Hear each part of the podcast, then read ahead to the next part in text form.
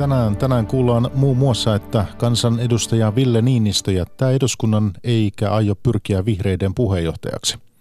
Iranissa uudet pakotteet kurjistavat maan entisestään heikkoa taloutta. Suomen suurimmassa taideväärennösjutussa on jaettu vankeustuomioita. Lastenvaatebisneksen ei uskottu menestyvän Suomessa, vaan toisin on käynyt. Ja näiden aiheiden lisäksi puhutaan suomen kielen tulevaisuudesta. Uhkaako Suomesta tulla kyökkikieli? Päivätunnissa osuuden kokoa Mikko Jylhä. Hyvää iltaa.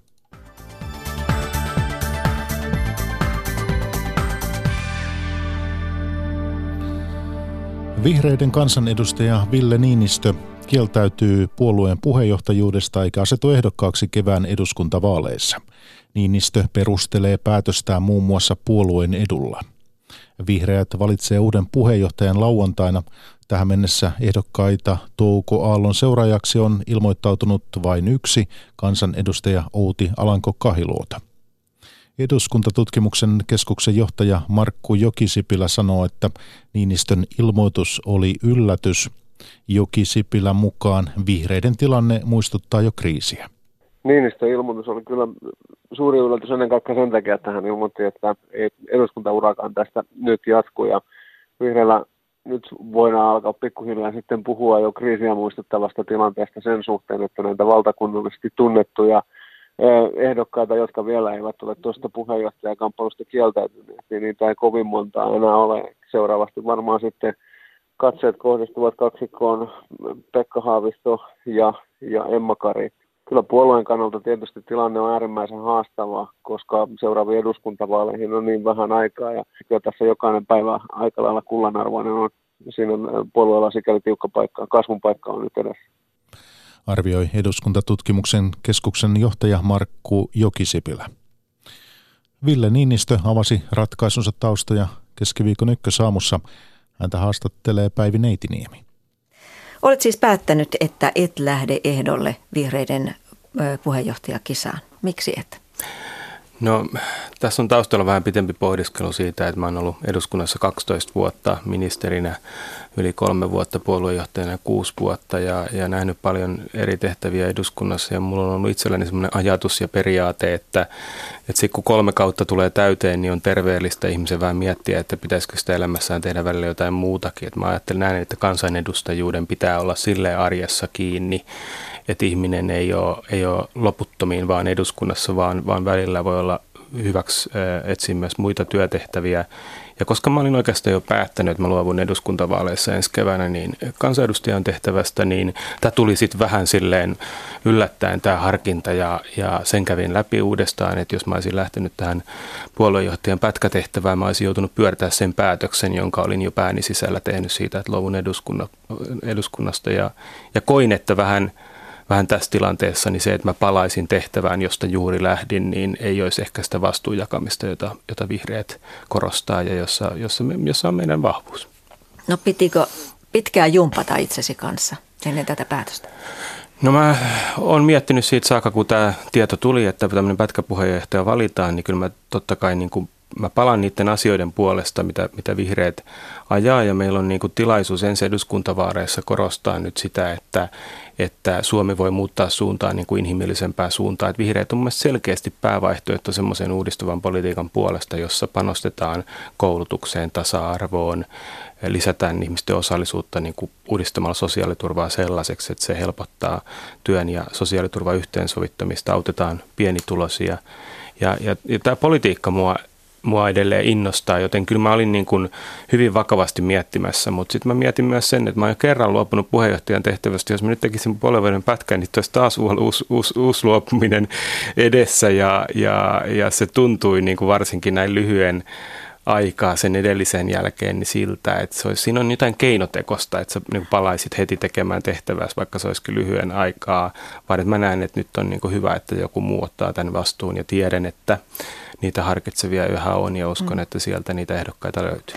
No oma toiveesi oli, että voisit tulla tänne ykkösaamuun vielä kertomaan tästä Joo. päätöksestä sen jälkeen, kun olit antanut tämän lehtihaastattelun. Niin miksi sinulle on niin tärkeää selittää tätä päätöstä? No en mä tiedä, onko se mulle tärkeää selittää, mutta toimit, toimittajat kysyy ja mä tykkään, mä tykkään radiosta. Musta on kiva puhua suoraan suomalaisille silleen omalla äänellään ilman, että joku leikkelee siitä pätkiä irti.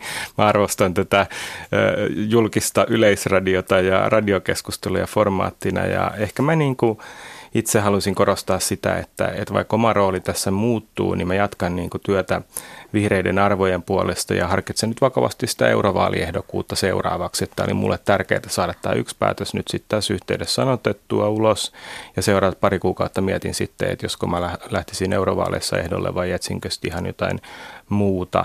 Mutta et, et niin kun, musta on tärkeää, että, että niin kun poliitikot ja kansanedustajat niin osoittaa sen, että että tavallaan tämä tehtävä otetaan sillä tavalla vakavasti, että ei ole mitenkään niin kuin myöskään väkipakolla aina pyrittävä jatkamaan, vaan joka kerta se pitää punnita uudestaan, että mikä on se oikea tapa kantaa tätä vastuuta, mitä äänestäjät meille antaa. No Ville Niinistö, katsotaan nyt sitten tätä, tätä tilannetta, missä ollaan. Puoluevaltuuskunta valitsee siis lauantaina uuden puheenjohtajan, joka hmm. vie puolueen kevään vaaleihin. Niin millaista pätkäpuheenjohtajaa vihreät nyt tarvitsee?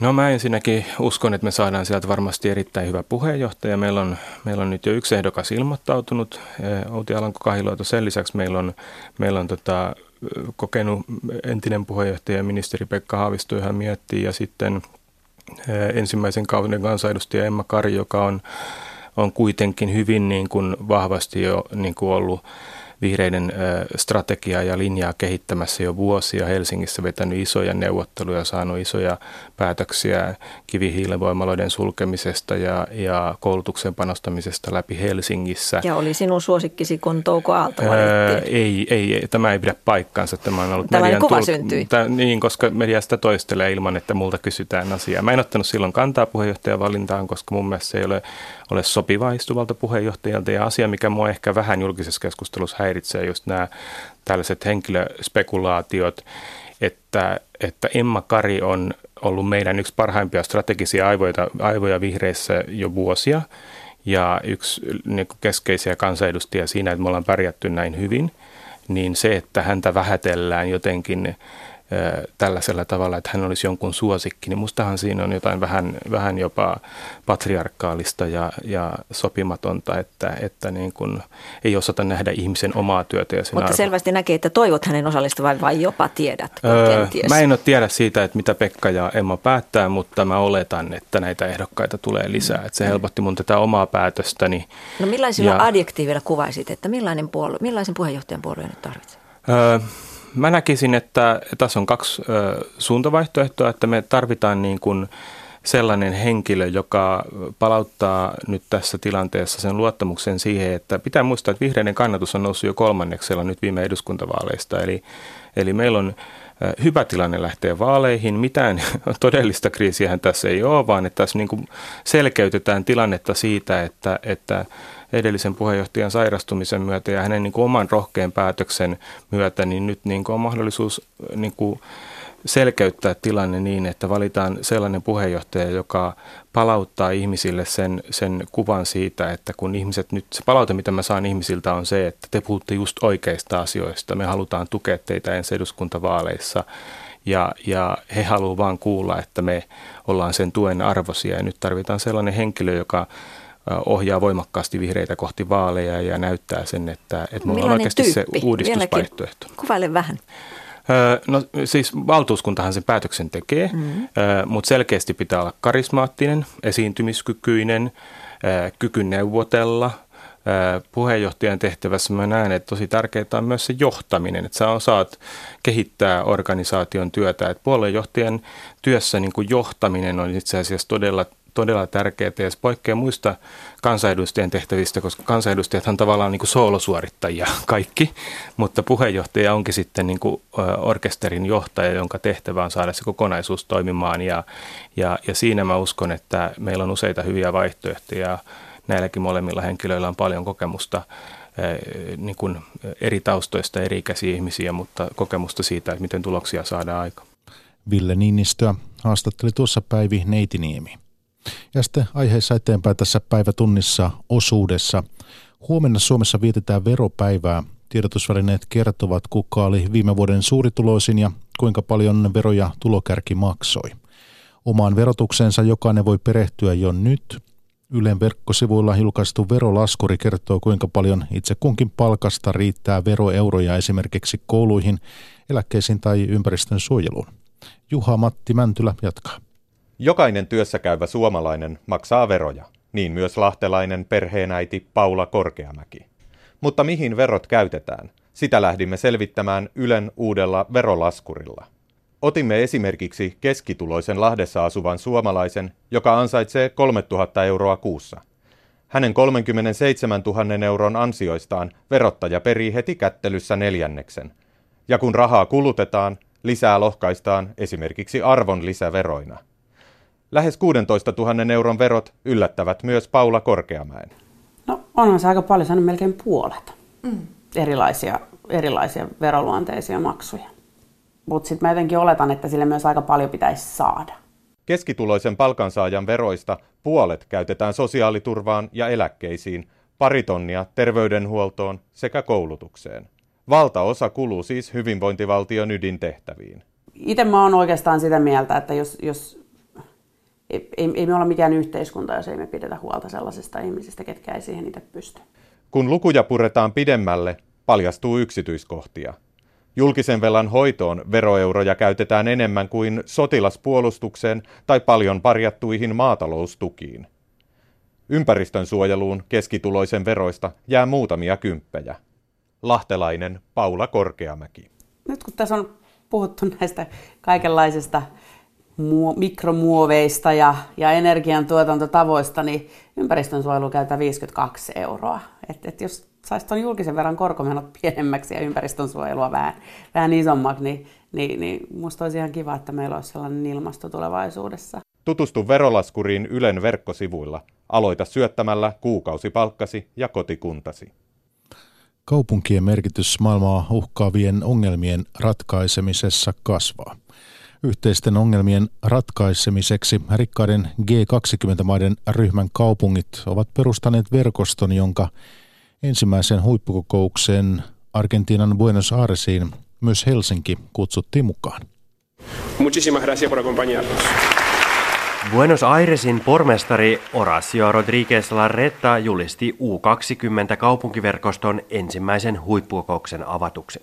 Kyse on rikkaiden G20-maiden tärkeimpien kaupunkien uudesta verkostosta, joka pohtii yhteisiä ongelmia. 25 suurkaupungin verkosto kutsui myös Helsingin mukaan keskustelemaan ilmastonmuutoksesta, työn tulevaisuudesta ja eriarvoisuuden torjumisesta. Helsingin pormestari Jan Vapaavuori.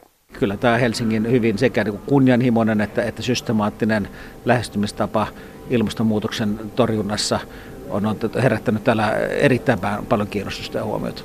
Vapaavuori kertoo Helsingin vertautuvan kansainvälisesti muihin pohjoiseurooppalaisiin suurkaupunkeihin, mutta Suomelle globaali huomio on erityisen tärkeä. Mutta ehkä niin Suomelle ja, ja Helsingille iso asia on se, että, että Tanskaa, Ruotsia ja Saksaa on viety maailmankartalla jo niin satoja vuosia ja heillä on, on, on historiaa ja kokemusta alueellisina maailmanvaltoina, jota taas Suomella ei ole. Ja se, että Helsinki voi niin tasavertaisesti olla kansainvälisissä pöydissä näiden Pohjois-Euroopan muiden isojen kaupunkien kanssa on niin iso hyppy eteenpäin Helsingin tulokulmasta ja, ja siitä on ihan varmasti sitten hyötyä välillisesti myös Suomelle. Kaiken kaikkiaan suurkaupunkien merkitys toimijoina kasvaa maailmassa. Joka on ehkä lähtenyt Yhdysvalloista ja siitä, kun Trump irrotti Yhdysvallat Pariisin ilmastosopimuksesta ja heti perään toista sataa amerikkalaista kaupunkia ilmoitti, että Trump voi olla mitä mieltä tahansa, mutta kaupungit ovat siihen sitoutuneita, jonka jälkeen on niin kuin mielletty ja ymmärretty se, että, että kaupungit ovat itse asiassa juuri niitä paikkoja, jotka käytännön tasolla sitten joko ratkaisevat tai ovat ratkaisematta näitä globaaleja isoja kysymyksiä. Helsingin pormestari Jan Vapaavuori sanoi. Kaupunkien johtajat välittävät oman viestinsä G20-maiden päämiesten huippukokoukseen, joka pidetään kuukauden päästä niin ikään Buenos Airesissa. Buenos Airesista Erkka Mikkonen. Yhdysvaltojen uudet talouspakotteet ovat sekoittaneet Iranin talouden. Maan valuutan reaalin arvo on romahtanut ja suuri osa ulkomaisista yrityksistä on lähtenyt maasta. Pakotteiden toinen aalto tulee voimaan ensi viikolla ja iranilaisten uskot tulevaisuuteen on koetuksella. Hinnat ovat pilvissä, päivittelee kahden pienen pojan äiti Fateme Sadeki vihanneskaupan edessä Teheranissa. Tomaatit maksavat kolme kertaa enemmän kuin kesällä, perunankin hinta on kaksinkertaistunut. Kalliimpaa on myös ruokaöljy, riisi, kananmunat ja lampaanliha. Perheen kaikki tulot menevät nyt ruokaan ja asumiseen, mitään ei jää säästöön, mutta syömättäkään ei voi olla.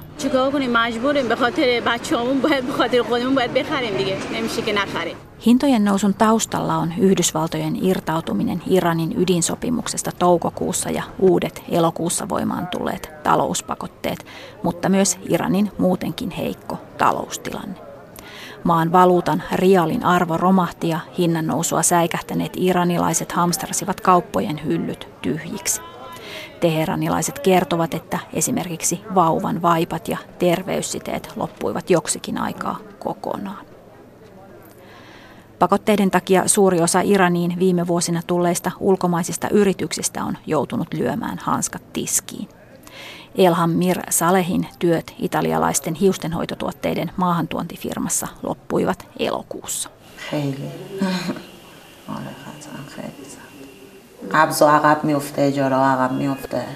Uutta työpaikkaa on vaikea löytää yliopistokoulutuksesta huolimatta. Vuokria on rästissä ja laskuja maksamatta. Ensi maanantaina tulee voimaan Yhdysvaltojen pakotteiden toinen vaihe, joka kohdistuu Iranin öljyn vientiin. Iranilaiset toivovat, että pakotteet eivät jälleen kaatuisi tavallisten ihmisten niskaan.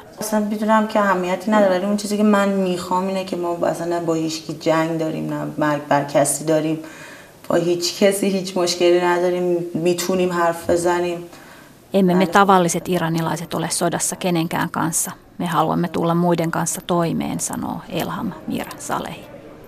Teheranista Johanna Numminen.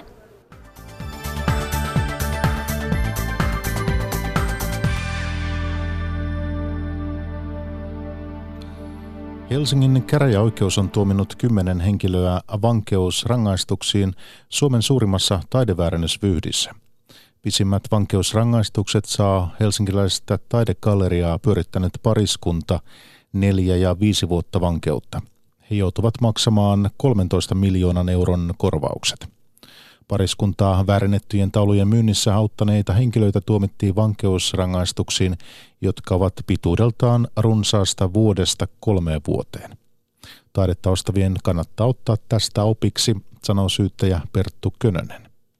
Kyllä tämä varmasti on myöskin sellainen, josta ehkä leviää tietoa tavallisille ihmisille ja itse taas jostakin mediasta huomata sellaisen kannanoton, että suomalaisia pidetään ehkä hieman liian hyväuskoisena, että liikaa luotetaan pelkkään sanaan ja, ja tämä varmasti saattaa herättää ihmisiä siihen, että ei, ei aina voi näissä asioissa varsinkaan luottaa kenenkään sanaan. Käräjäoikeuden mukaan keräilijöille myytiin aitoina väärennettyjä teoksia, jotka oli pantu muun muassa Helen Sharpekin ja Hugo Simberin nimiin. Käräjäoikeus ennakoi, että päätöksestä valitetaan, joten tuomiota saaneita ei määrätty välittömästi vangittaviksi. Uusien kotimaisten lastenvaatemerkkien ympärille on syntynyt lyhyessä ajassa useiden miljoonien eurojen bisnes. Esimerkiksi oululainen Gugu teki viime vuonna liki miljoona euroa voittoa. Kotimaisuudesta, laadusta ja kestävästä kehityksestä ollaan lastenvaatteiden kohdalla valmiita maksamaan. Päivi Köngäs. Oululainen kukku on yksi parhaiten menestyvistä uusista kotimaisista lastenvaatemerkeistä. Sisarusten yritys on kasvanut nopeasti ja se tekee niin hyvää tulosta, että heidät pyydettiin mukaan kisaamaan Suomen parhaan kasvuyrityskilpailun voitosta. Toimitusjohtaja Mia Riekki. Muutamia vuosia sitten meillä verkkokauppasivut kaatu ja meillä tuotteita loppu kesken ja niitä myytiin yli saldojen. Oikeastaan se oli varmasti käännekohta. Myös NOS, Vimma ja Paapi ovat kasvaneet nopeasti. Suomen tekstiili- ja muotialan kattojärjestön mukaan yritysten menestyksen taustalla näkyy ostokäyttäytymisen muutos. Ulkomaisten merkkivaatteiden sijaan nyt suositaan ekologisia ja kotimaisia merkkejä. Niitä myös jonotetaan ja fanitetaan. Kukkuun hallituksen puheenjohtaja Anne Valli. että aikaisemmin on uutisoitu semmoisena joukkohysteriana, mutta mä ajattelen, että se on aika väärä lähtökohta siihen ja lähestymistapa koko asiaan. Enemmänkin kyse on siitä, että, että äidit ja isätkin haluaa ostaa lapsille kestäviä vaatteita, ekologisia ja eettisesti tuotettuja vaatteita ja kannattaa kotimaista yritystä. Suomalaisia lastenvaateyrityksiä on syntynyt 2010-luvulla parikymmentä. Mukavat ja värikkäät vaatteet syntyivät tarpeeseen. Tuolloin kansainväliset ketjut tarjosivat lapsille aikuismaisesti piukkaa ja niukkaa, kuten lantiofarkkuja. Kotimaisen lastenvaatebisneksen mahdollisuuksiin ei kuitenkaan aluksi uskottu ja esimerkiksi rahoitusta oli vaikea saada. Kukkuun toimitusjohtaja Mia Riekki. Ei otettu tosissaan. Et oli niitä, jotka just vähätteli ja erilaiset toimijat, mitä näitä nyt on, rahoittajia ja erilaisia yritystakomoita ja muita, niin oli hyvin negatiivinen käsitys siitä, että, tai asenne siihen, että mihin me pystytään. Suomen kielen lautakuntaa julkaisi viime perjantaina tiukan kannanoton. Asiantuntijoiden mukaan suomen kieli ei ole uhanalainen, mutta kielen käyttömahdollisuuksien kaventumisen myötä sen asema heikkenee väistämättä yleiskielenä. Lautakunnan näkemyksen mukaan suomen kielen rappio etenee yhä nopeammin. Kieliammattilaiset patistavat päättäjiä nopeasti vastatoimiin. Seuraavassa haastateltavana suomen kielen lautakunnan puheenjohtaja professori Jaakko Leino. Häntä jututtaa Teresa Meriläinen-Aho. Minkälaista palautetta saitte tästä kannanotosta? Tästä kannanotosta on tullut aika paljon palautetta. Tietysti ennen kaikkea, ennen kaikkea toimittajat on olleet hirveän ahkerasti yhteyksiä. Mä olen ollut kauhean iloinen ja, ja koko lautakunnassa on ilottu siitä, miten, miten paljon tämä kannanotto on saanut huomiota ja, ja miten positiivista se huomio on ollut. Et selvästi, selvästi on niin, että, että suomalaiset on enemmän huolissaan kielensä, kielensä asemasta kuin, kuin mitä me vähän pelättiin ja, ja ennen kaikkea positiivisesti ajatellen, niin suomalaiset välittää kielestään ja pitää sitä tärkeänä asiana. Miksi se aika on nyt toinen verrattuna siihen 2009, jolloin samansuuntaisen kannanoton teitte, niin nyt sitä kuullaan eri tavoin? Tässä on varmasti tapahtunut monenlaista, mutta ehkä isoin, isoin muutos on se, että enemmän ja enemmän tulee niitä tilanteita ihmisten arkielämässä, jossa he kohtaa englantia sellaisissa tilanteissa, joissa aikaisemmin ei kohdannut.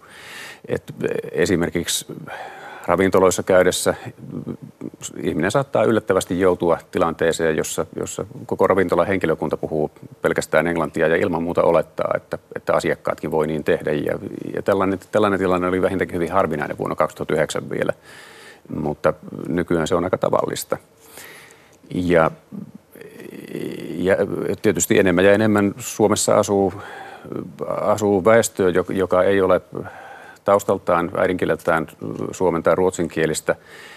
Ja sitä myöten sitten enemmän ja enemmän tulee niitä tilanteita, joissa kohdataan ihmisiä, joiden äidinkieli on joku muu. Ja, ja hyvin usein sitten heidän kanssaan kommunikoidaan englanniksi. Tämä on vähän oma ongelmansa, johon ehkä voidaan palata myöhemmin. Mm. Liittyykö tähän kuitenkin poliittisesti vähän semmoista herkkää, arkaluontoista asiaa, kun puhutaan niin kielen suojelemisesta ulkomaalaisia vaikutteita vastaan, niin onko tästä siinä mielessä vähän arkaluontoista puhua? En minä ole kokenut niin, että siitä olisi arkaluontoista puhua.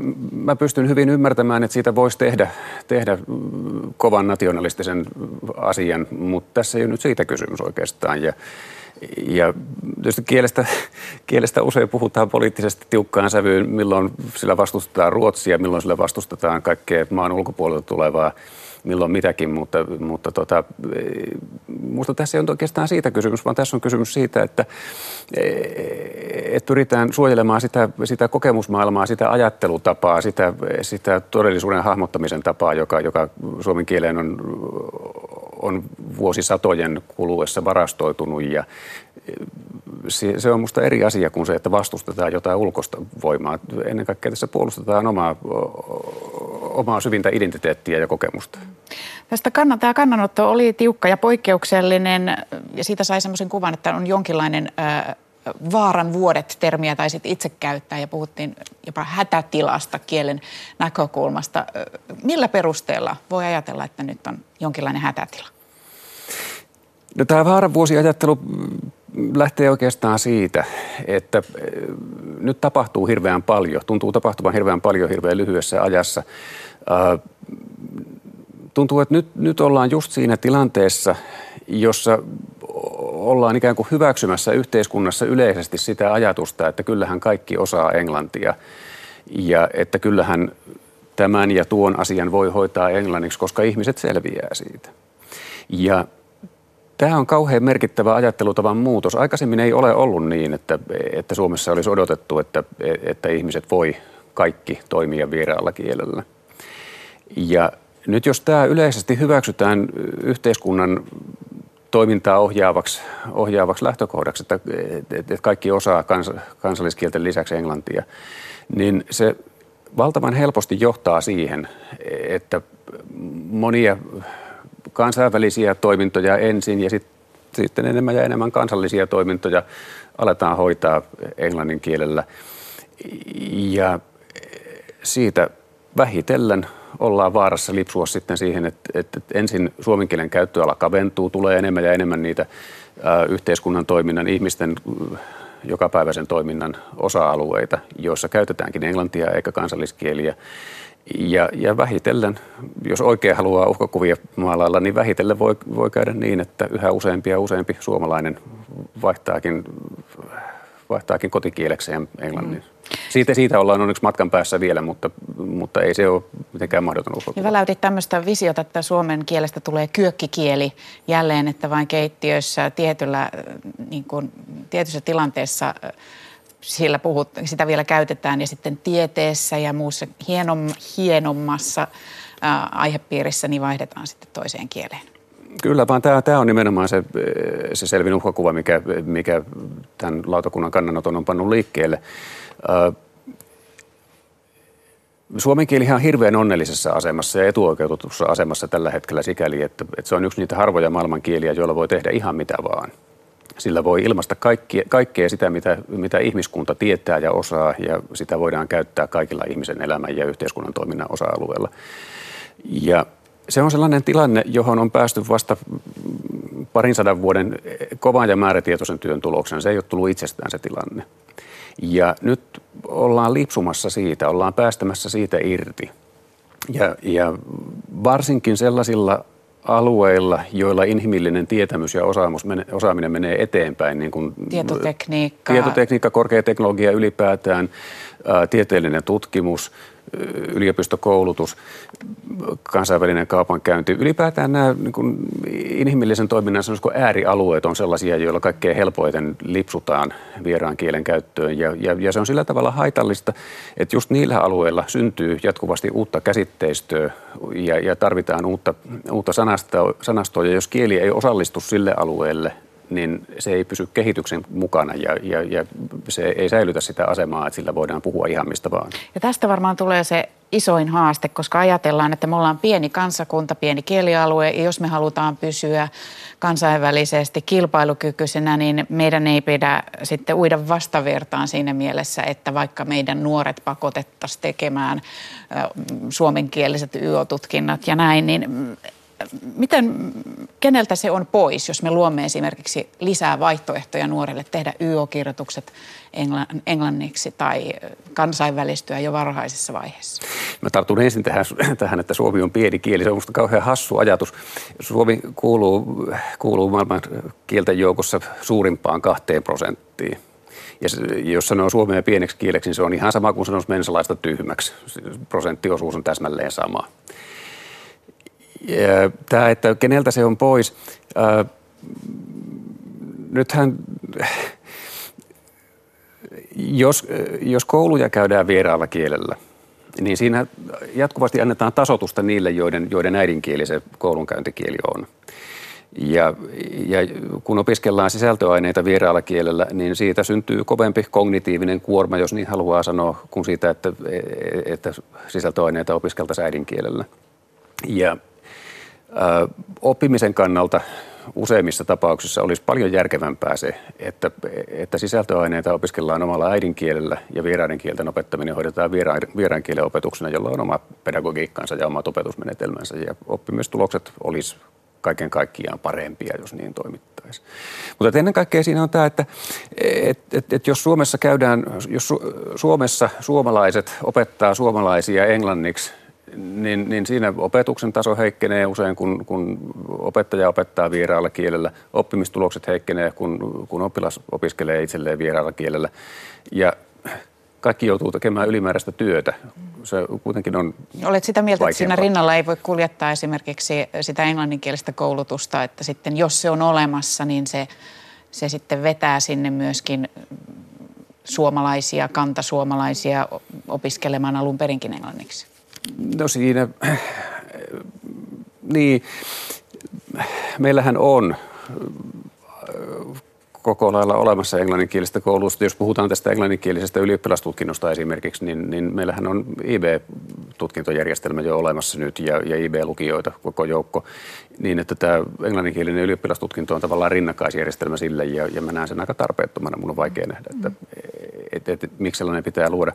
Mutta se, että että ketkä, sitä, ketkä siihen englanninkieliseen koulutukseen osallistuu, niin, niin se on tietysti iso kysymys. Ja jos ajatellaan, että, että suomenkieliset tai ruotsinkieliset oppilaat haluaa mennä englanninkieliseen kouluun, niin se kertoo asenneilmastosta hirveän paljon. Kertoo siitä, että, että he kokee saavansa jollakin lailla paremmat eväät elämään tai taikka saavansa jotain ikään kuin hienompaa kuin, kuin Eli se on jo osa nähdäksesi tätä, tätä isoa muutosta. Vaaditte tässä julistuksessa tämmöistä valtakun, valtiovallan tekemää kansallista kielipoliittista ohjelmaa. Nyt ihan tosi lyhyesti, että mitä, se, mitä siinä konkreettisesti pitäisi olla? Mä en halua sanella sen sisältöä. Musta tärkeintä olisi se, että, että valtiovalta ja, ja kielen, kielen asiantuntijat pääsisivät keskusteluyhteyteen keskenään paremmin kuin tähän asti ja, ja, ja näin. Mutta ylipäätään siinä pitäisi olla selviä, selviä ajatuksia, toimenpiteitä, näkemyksiä siitä, että, että miten voidaan turvata kansalliskielten asema, miten voidaan turvata se, että Suomella ja Ruotsilla edelleen jatkossa voidaan, voidaan Suomessa toimia kaikilla elämän alueilla. Sanoi suomen kielen lautakunnan puheenjohtaja professori Jaakko Leino.